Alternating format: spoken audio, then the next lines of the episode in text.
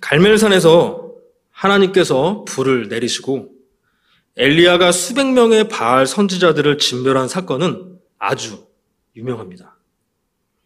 이 생명을 위협하는 엄청나게 많은 대적들 앞에서 때에 맞춰서 불이 떨어지길 기도한다는 것은 보통 큰 믿음이 아니면 불가능한 일입니다.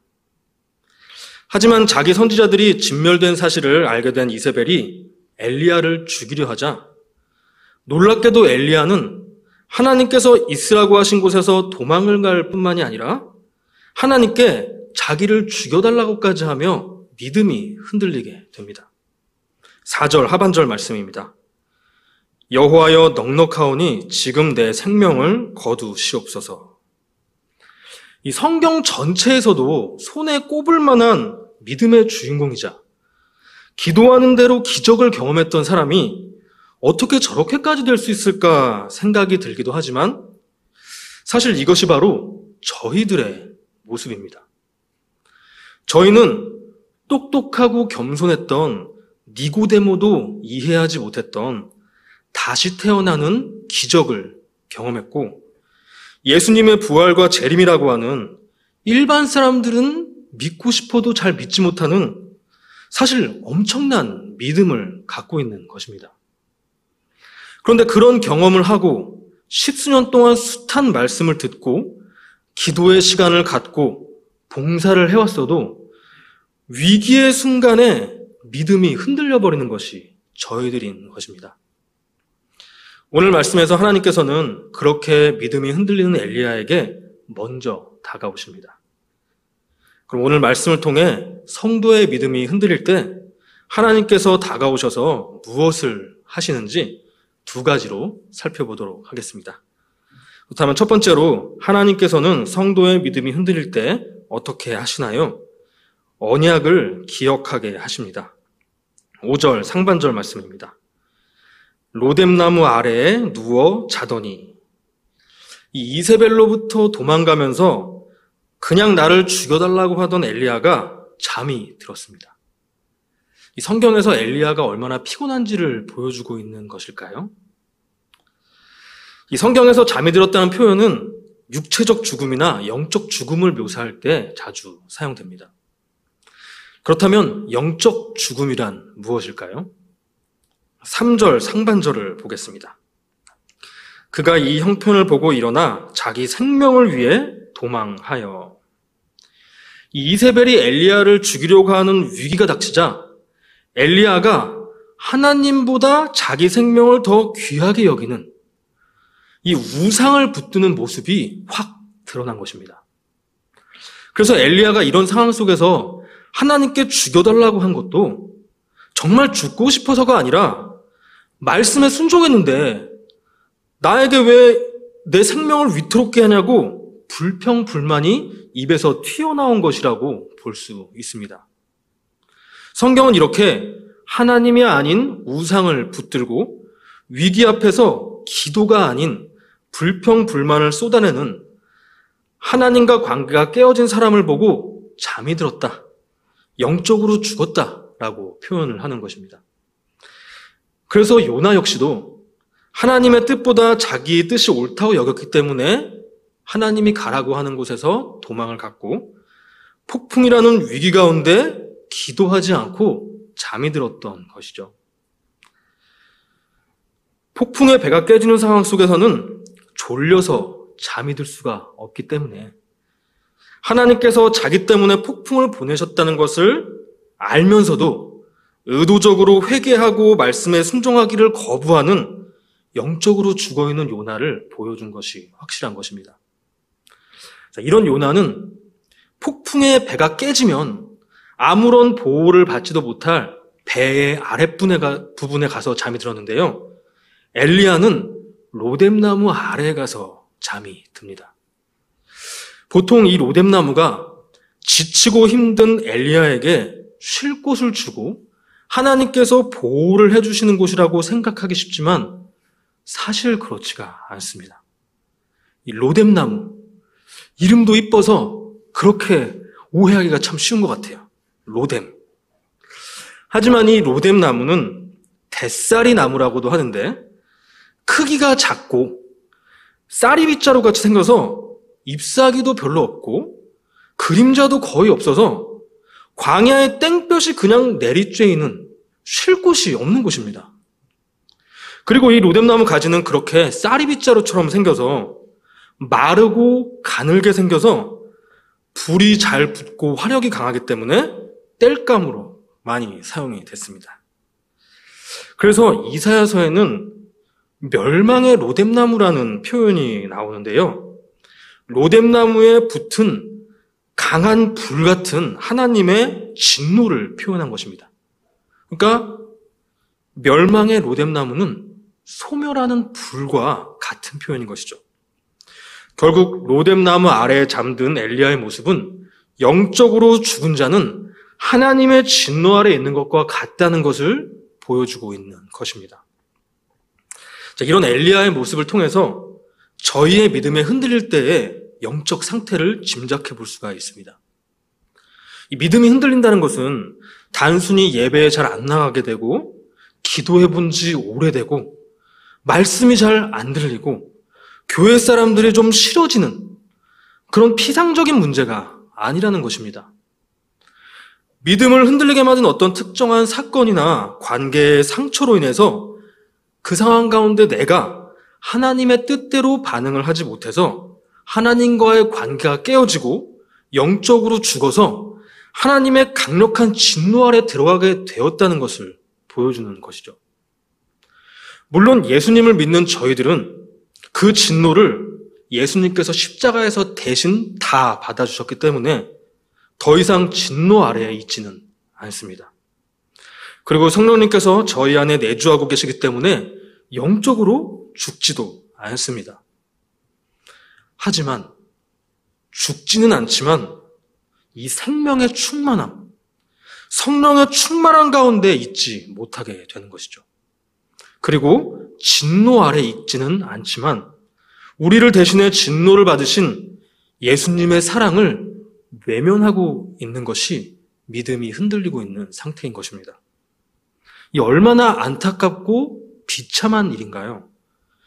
참 생명을 얻었음에도 언젠간 먼지처럼 없어질 이 육신의 일들로 인해서 성령 충만함을 잃고 모든 삶의 원동력인 예수 그리스도의 사랑을 외면한다니요. 그런데 이게 바로 믿음이 흔들리는 자의 본질이라고 로뎀나무 밑에 잠이 든 엘리야를 통해 보여주시는 것입니다. 하지만 이런 저희들에게 예수님을 주시기까지 한 하나님께서는 끝까지 오래 참으시며 먼저 다가와 주십니다. 5절 하반절과 6절입니다. 천사가 그를 어루만지며 그에게 이르되 일어나서 먹으라 하는지라.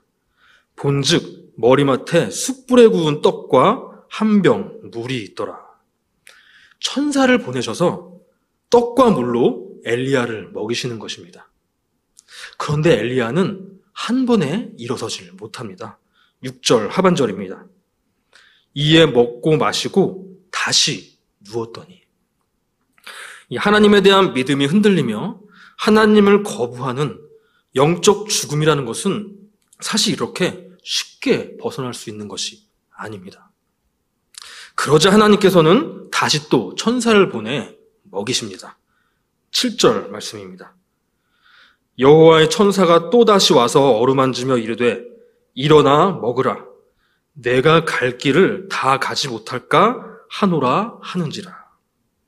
그리고 이번에는 가야 할 길이 있음을 상기시켜 주십니다. 그러자 엘리야가 일어나 그 길을 걸어갑니다. 8절 말씀입니다. 이에 일어나 먹고 마시고 그 음식물의 힘을 의지하여 40주 40야를 가서 하나님의 산 호렙에 이르니라. 하나님께서 엘리야에게 떡과 물로 힘을 주셔서 인도하신 곳은 호렙산입니다.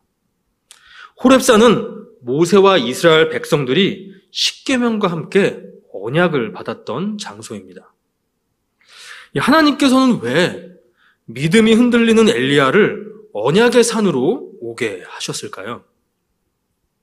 그리고 일어나지 못하던 엘리야가 하나님께서 언약의 산으로 인도하시자 일어나 걸어갈 수 있었을까요? 그것은 바로 하나님의 언약만이 흔들리는 믿음을 붙잡아 줄 수 있다는 것을 하나님도 알고 계셨고 엘리야도 알았기 때문입니다. 이 언약이 무엇인지는 고린도후서 6장 16절에 잘 나타나 있습니다. 고린도후서 6장 16절입니다. 하나님의 성전과 우상이 어찌 일치가 되리요? 우리는 살아계신 하나님의 성전이라. 이와 같이 하나님께서 이르시되 내가 그들 가운데 거하며 두루 행하여 나는 그들의 하나님이 되고 그들은 나의 백성이 되리라.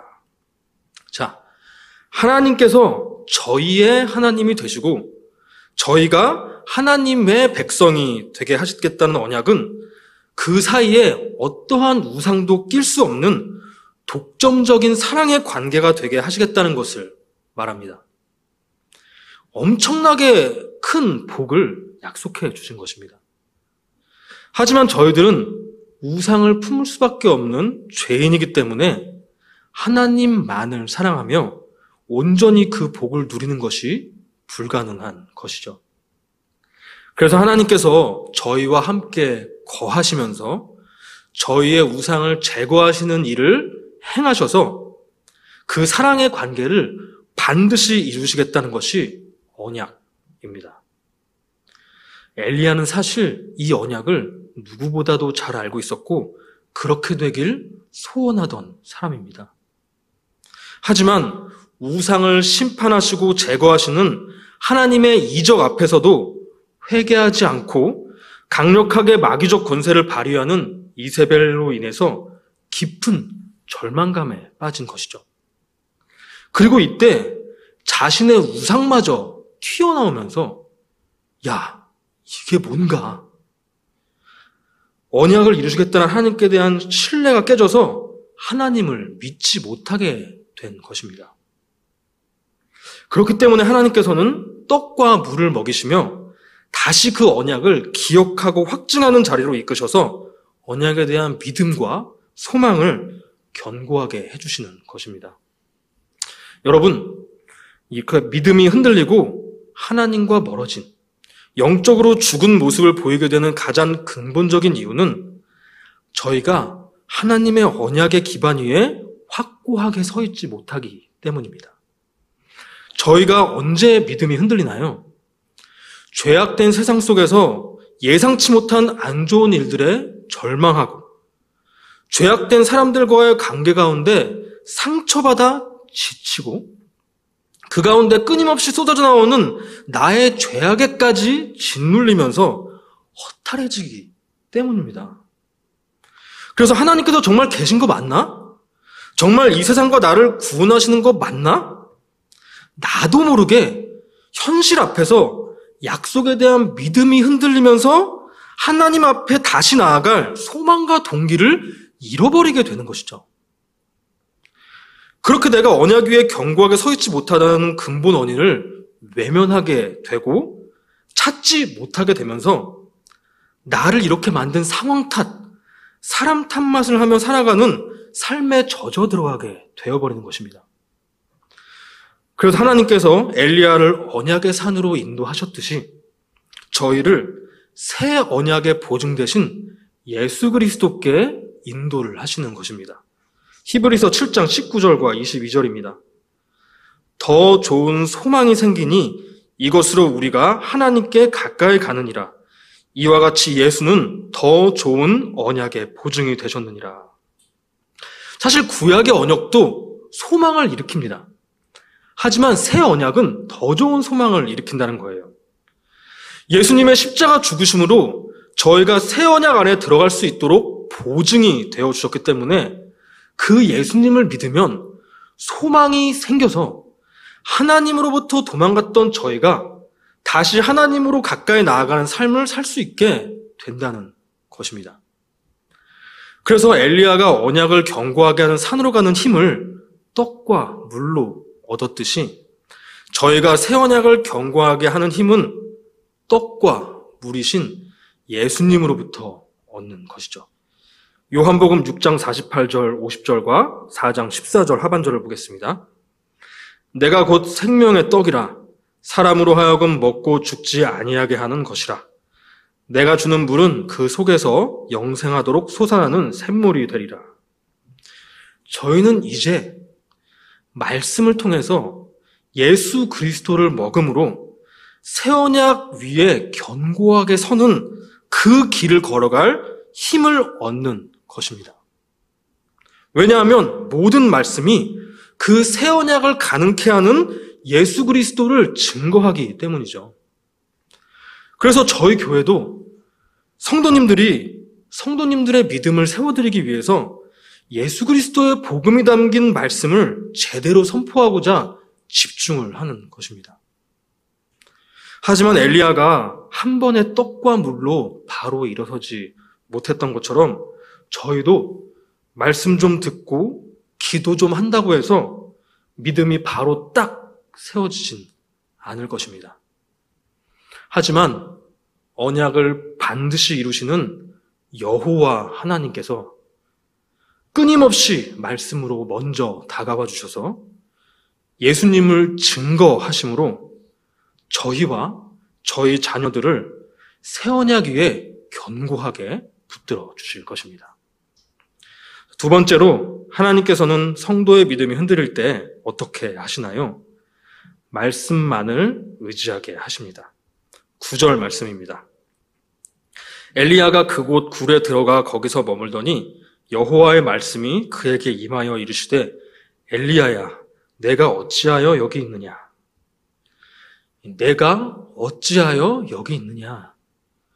이 엘리야를 여기까지 인도해 주신 하나님께서 모르셔서 물어보시는 것일까요? 아담과 하와에게, 심지어는 최초의 살인을 저지른 가인에게도 다 아시면서 내 아우 아벨은 어디 있느냐라고 물으신 것은 이들이 자기 죄를 자기 입으로 스스로 고백하고 그 도망간 자리에서 돌아오길 바라셨기 때문입니다. 하지만 하나님의 질문에 엘리야 역시도 그들과 같은 대답을 합니다. 10절입니다. 그가 대답하되 내가 만군의 하나님 여호와께 열심히 유별하오니 이는 이스라엘 자손이 주의 언약을 버리고 주의 제단을 헐며 칼로 주의 선지자들을 죽였음이오며 오직 나만 남았거늘 그들이 내 생명을 찾아 빼앗으려 하나이다. 자, 이게 무슨 말일까요? 나는 유별나다, 나만 거룩하다, 그래서 나는 열심히 했다, 그래서 나는 문제가 없다. 교만입니다, 교만. 그리고 이스라엘 자손들이 언약을 버리고 제단을 헐고 선지자들을 죽이고 나처럼 잘하는 사람을 죽이려고 한다. 어떻게 저럴 수가 있느냐? 남을 정죄하는 것입니다. 교만 때문에 자기 죄가 보이지 않아서 하나님이 말씀으로 질문하시는데 회개를 하지도 못하고 남의 죄는 너무 잘 보여서 중보기도를 해주지 못하니까 입에서 독이 가득한 쓴물만 흘러나오는 것입니다.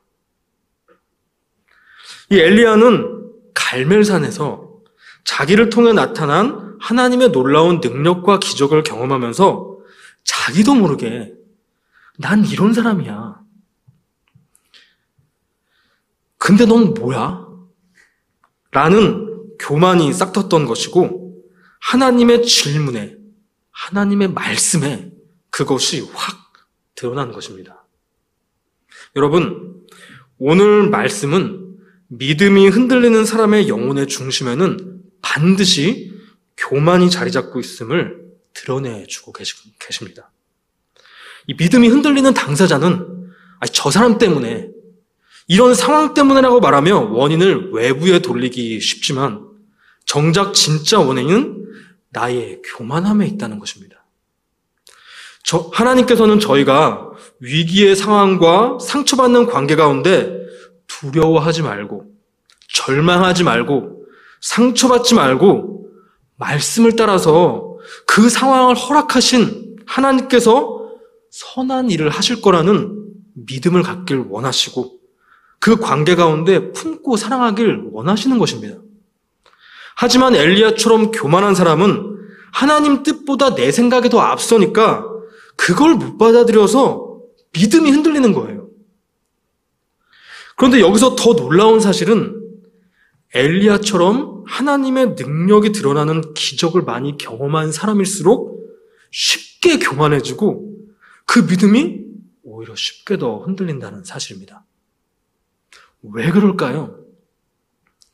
그 기적을 행한 사람이 나고 그 능력이 내 거고 내가 그 기적을 경험한 사람이라는 이 올무에 걸려들기 쉽기 때문입니다. 엘리야는 사실 다혈질에 두려움이 많은 사람입니다. 하지만 하나님께서 다 이렇게 세워주시고 능력의 통로로 사용해 주셔서 성경에서 아주 유명한 사람이 될 수가 있었던 것입니다. 그런데 죄인은 그걸 쉽게 내 공로로 돌리고 자랑하고 남과 비교해서 그거 좀 없는 거 없는 사람 다 까내리는 거예요. 입만 열면 자기 자랑에 남 욕을 하는 것입니다. 여러분, 그리고 꼭 이렇게 엘리야처럼 병이 낫는 것 같은 기적 같은 하나님의 능력을 경험하지 못한 성도들일지라도 똑같은 위험에 노출이 되어 있습니다. 누군가는 말씀을 잘 알고 가르치는 은사가 있고 누군가는 사람의 마음을 잘 파악해서 기도를 해주는 은사가 있고 누군가는 기억력이 너무 좋아서 지식을 많이 알고 있고 누군가는 섬김의 은사가 있고 누군가는 돈을 잘 벌어서 헌금을 많이 합니다. 자, 이 모든 것이 내 것일까요? 내 능력으로 하는 것일까요?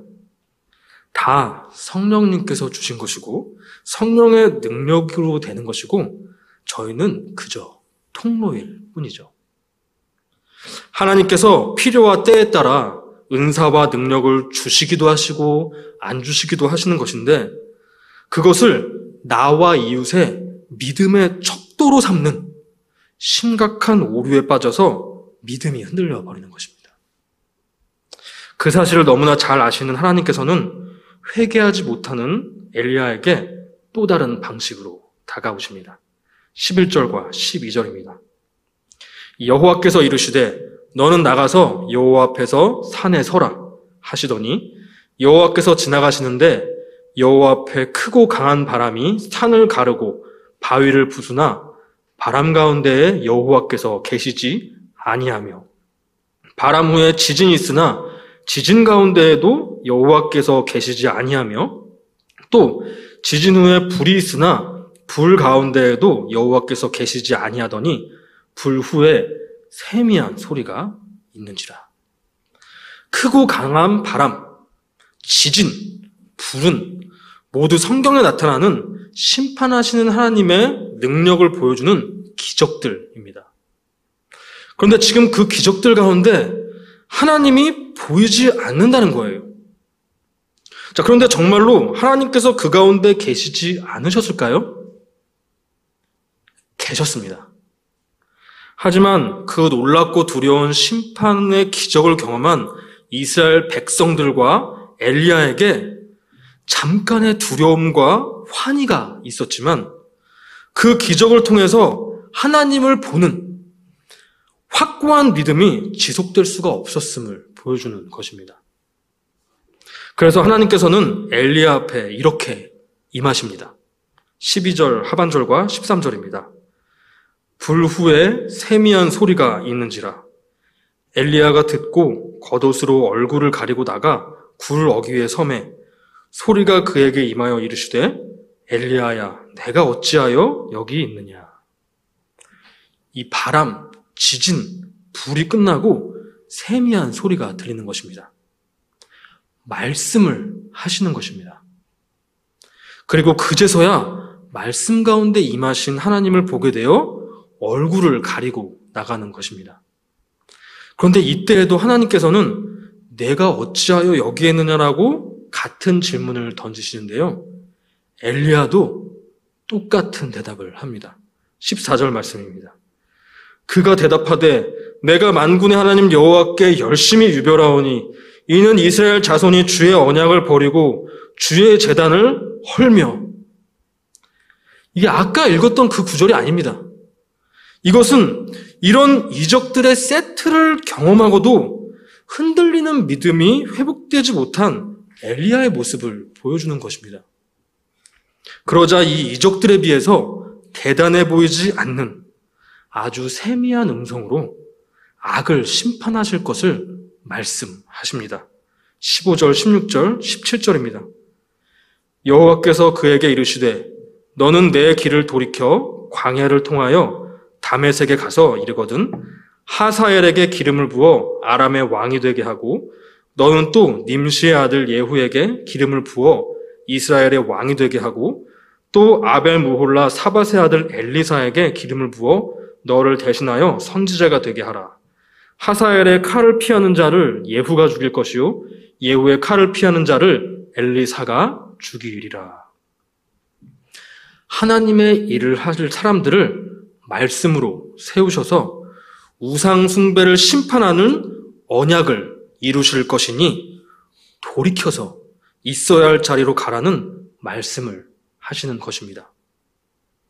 어떻게 보면 엘리야에게 있어서는 기도하면 바로바로 나타나는 기적에 비해서 능력이 별로 없어 보이는, 결과가 너무 느리게 나타난 것 같은 세미한 말씀입니다.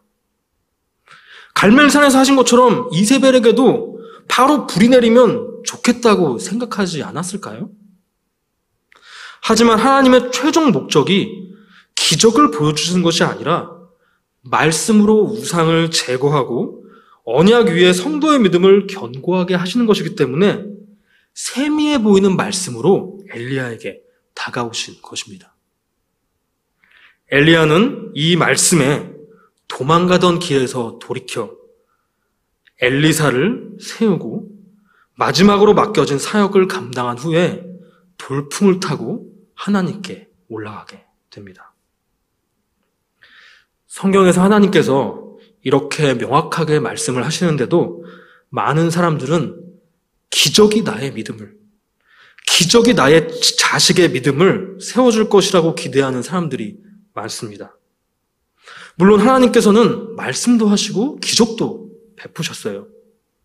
하지만 오늘 말씀에 하나님께서 직접 베푸신 기적들로도 이스라엘과 엘리야마저도 믿음이 견고해지지 못했음을 보여주시고 말씀으로 세우시는 것을 보여주신 것입니다. 여러분, 저도 이 바울처럼 길을 걷다가 하나님을 감권적으로 믿게 됐었고, 믿은 지 몇 달 만에 부모님께 예수님을 전해서 부모님 두 분이 예수님을 믿게 된 기적을 경험했었습니다. 저는 제가 엄청나게 대단한 사람이 될 줄 알았어요. 그런데 그 기적으로부터 나오는 열정은 2년도 채 가지 못해서 다 사그라들고 초라한 믿음이 벌거벗겨지듯이 폭로됐습니다. 지금은 저의 믿음이 너무 초라해서 이 길 가다 하나님 만났다는 얘기는 이렇게 초라한 믿음 얘기할 때만 얘기하고 다른 때는 얘기를 하지도 않아요. 모르셨죠? 제가 이랬다는 거. 오히려 그렇게 믿음이 초라해지고 믿음이 흔들릴 때 젖병처럼 꽂고 먹었던 이 복음의 말씀이 저를 이렇게 세워나가고 있다고 증거하고 있습니다. 바로 그렇게 믿음을 나고 자라게 하신다고 말씀에 기록되어 있기 때문입니다. 로마서 10장 17절입니다. 그러므로 믿음은 들음에서 나며 들음은 그리스도의 말씀으로 말미암아 느니라. 말씀을 마무리하도록 하겠습니다. 저희가 요즘 맞닥뜨린 이 코로나 사태는 저희가 예상하기도 힘들었고 기대하지도 않았던 교회의 근간을 흔드는 사건입니다.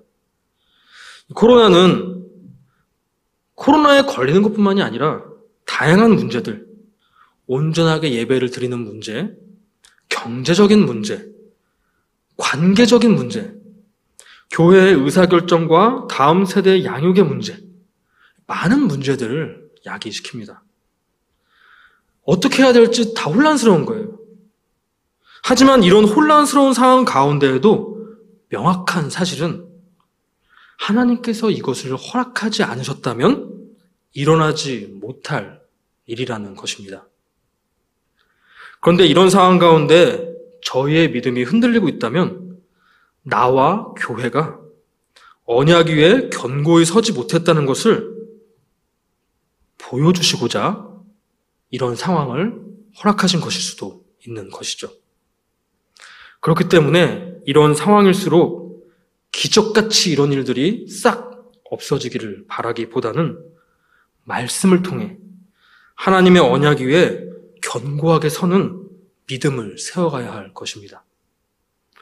코로나뿐만이 아니라 삶의 다양한 위기와 상처 앞에서 믿음이 흔들릴 때 새 언약의 보증 되시는 예수님을 증거하는 말씀을 붙드시며 믿음이 굳게 세워져가는 저와 여러분들이 되시길 바랍니다.